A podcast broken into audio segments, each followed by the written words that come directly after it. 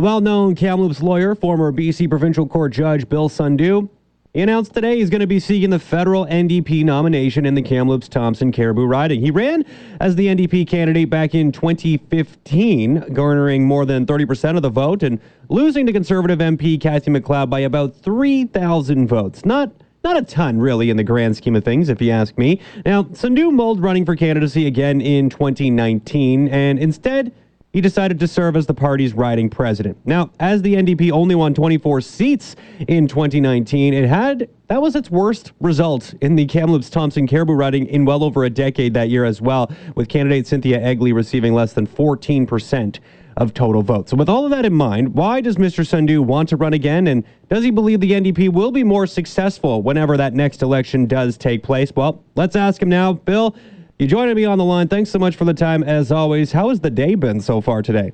It's been a busy day. I've been doing various interviews and, uh, you know, explaining why I'm seeking the nomination and where our country's at and what I hope to bring to the political process. Uh, and if I'm elected ultimately as the MP, uh, the kind of commitments that I would hope to deliver on. All right. Well, you pretty much garnered uh, or, or, spoke to all the questions I'm going to be having for you here. So let's just start with that one. Why do you want to run here in the next election for the NDP? So, uh, Jeff, uh, you you have mentioned that we came very close in 2015 when I was the candidate. Uh, we were poised to win uh, in this riding. It was a very long campaign. The law has made it shorter now, um, but that very late historic Trudeau surge uh, stripped votes from me and allowed the Conservative incumbent to hang on. Um, that's one. Two, so I have that experience from that time, and I'm very proud of that campaign. Uh, to understand why I'm engaged in politics and why I'm running, one has to know a little bit about my background. You know, I feel that I owe a huge debt of gratitude to the gifts that have been given to me by a generous Canada.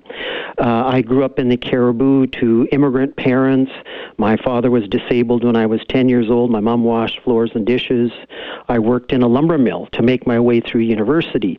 The point I'm getting at is that there was a fair and generous Canada that was prepared to give somebody like me a step up the ladder, a help, if I was prepared to work hard. And that kind of opportunity has been disappearing over time.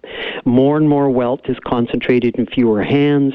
Even before the pandemic, nearly one in two Canadians across the country uh, in polls said that they were around $200 away from being unable to pay their bills. Mm-hmm.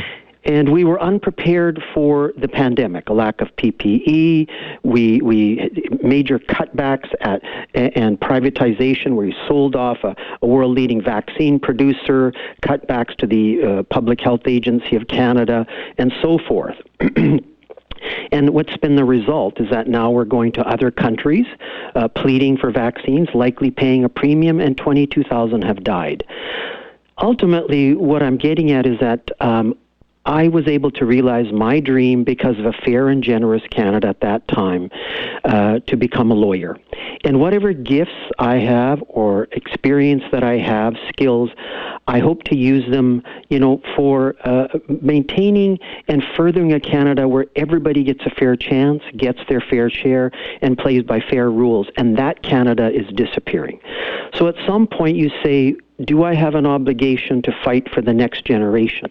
When you see thousands out of work, um, families and businesses struggling to make ends meet, seniors suffering in long term care, young people struggling with university affordability, student debt, housing crisis, opioid crisis, environmental crisis, we're at a historic point, and I think the decisions that we're going to make in the next year or two will be with us for decades. So it's very important when there's so much at stake to be at the crossroads in that fight for a fairer and better future for our economy, healthcare, environment, for our democracy. And so ultimately, I've made the decision to stand and um, seek the nomination.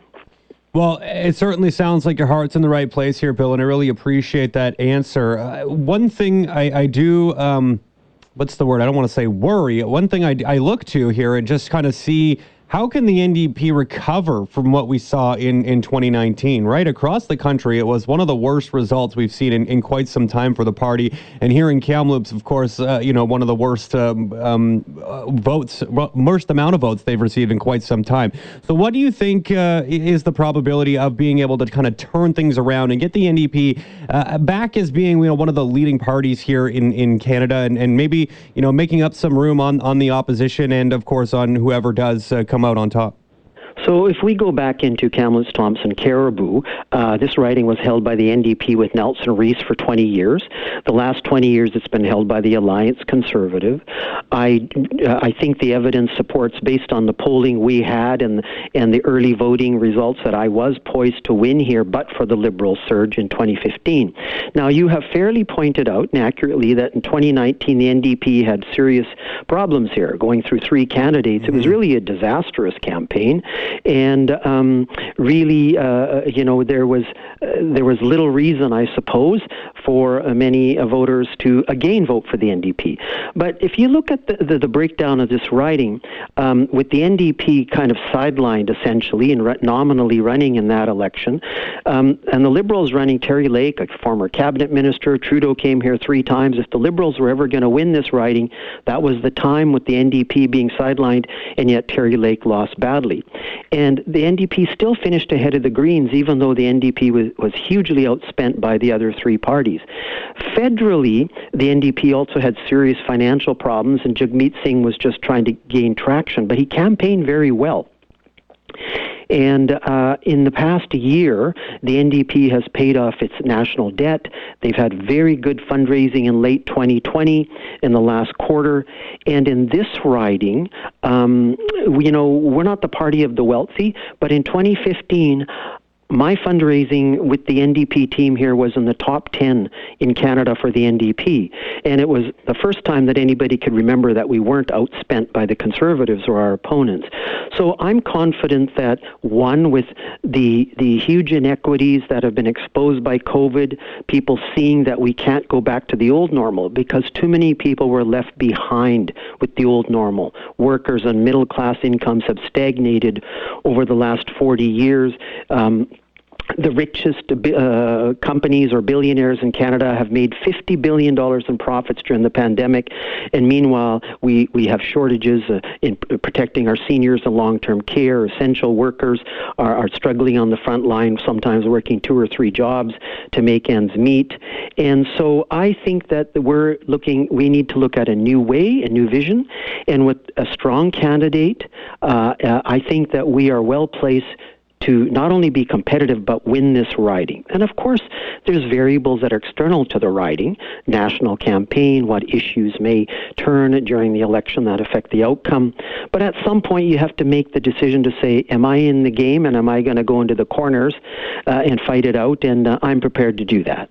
Yeah, well, you know, we're all, not only Canada, but globally, right? We're going to be in for a rough ride here over the next few years as we recover from this pandemic, but a lot of lessons to be learned. Uh, I got to ask as well we know uh, we learned not too long ago that uh, the conservative incumbent here, Cathy McLeod, announced she would not be running again here whenever that next federal election does take place.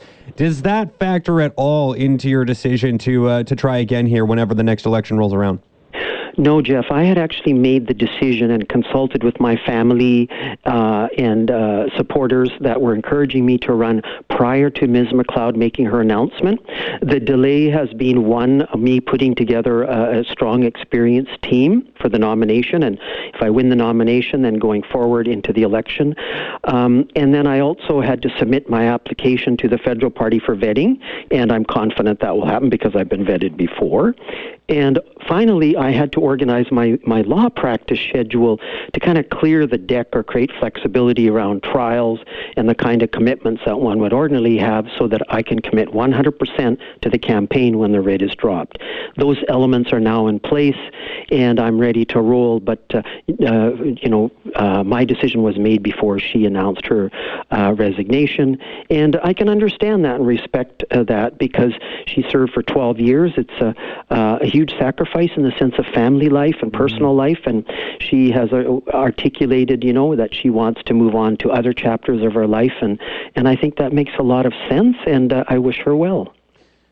I guess uh, last question here for you, but if you had to make a prediction about when we might actually see that rip being dropped, do you have one? Have you put any thought towards what we might be seeing? If I, if I was a betting man, I would probably be looking to the fall right now, but that's based on absolutely nothing. Uh, do you have any idea or thoughts about when we might see an election coming? Yeah, Jeff, I, I think a fall election makes more sense, but I don't know that that will be the case because Mr. Trudeau let it slip repeatedly, and we know there was a major Liberal uh, strategy session in December where they have contemplated seriously and planned that after they bring down the budget to call a spring election. I think that is folly and irresponsible while we're in the midst of this pandemic. We've seen what happened in Newfoundland.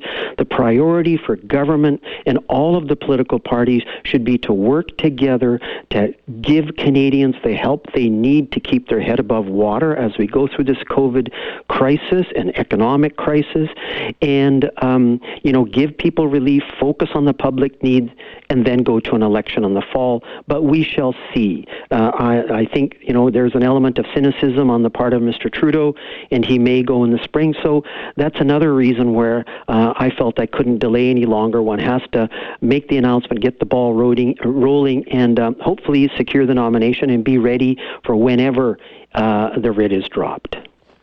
Bill, thank you so much for the time. Really appreciate it. Uh, looking forward to, you know, from a from a media side standpoint, looking forward to an election. They always are a lot of fun to be covering. So, um, thank you so much for coming on the show today. We'll uh, we'll see how things shake out here over the next little bit, and I'm sure we will be in touch. Thanks so much.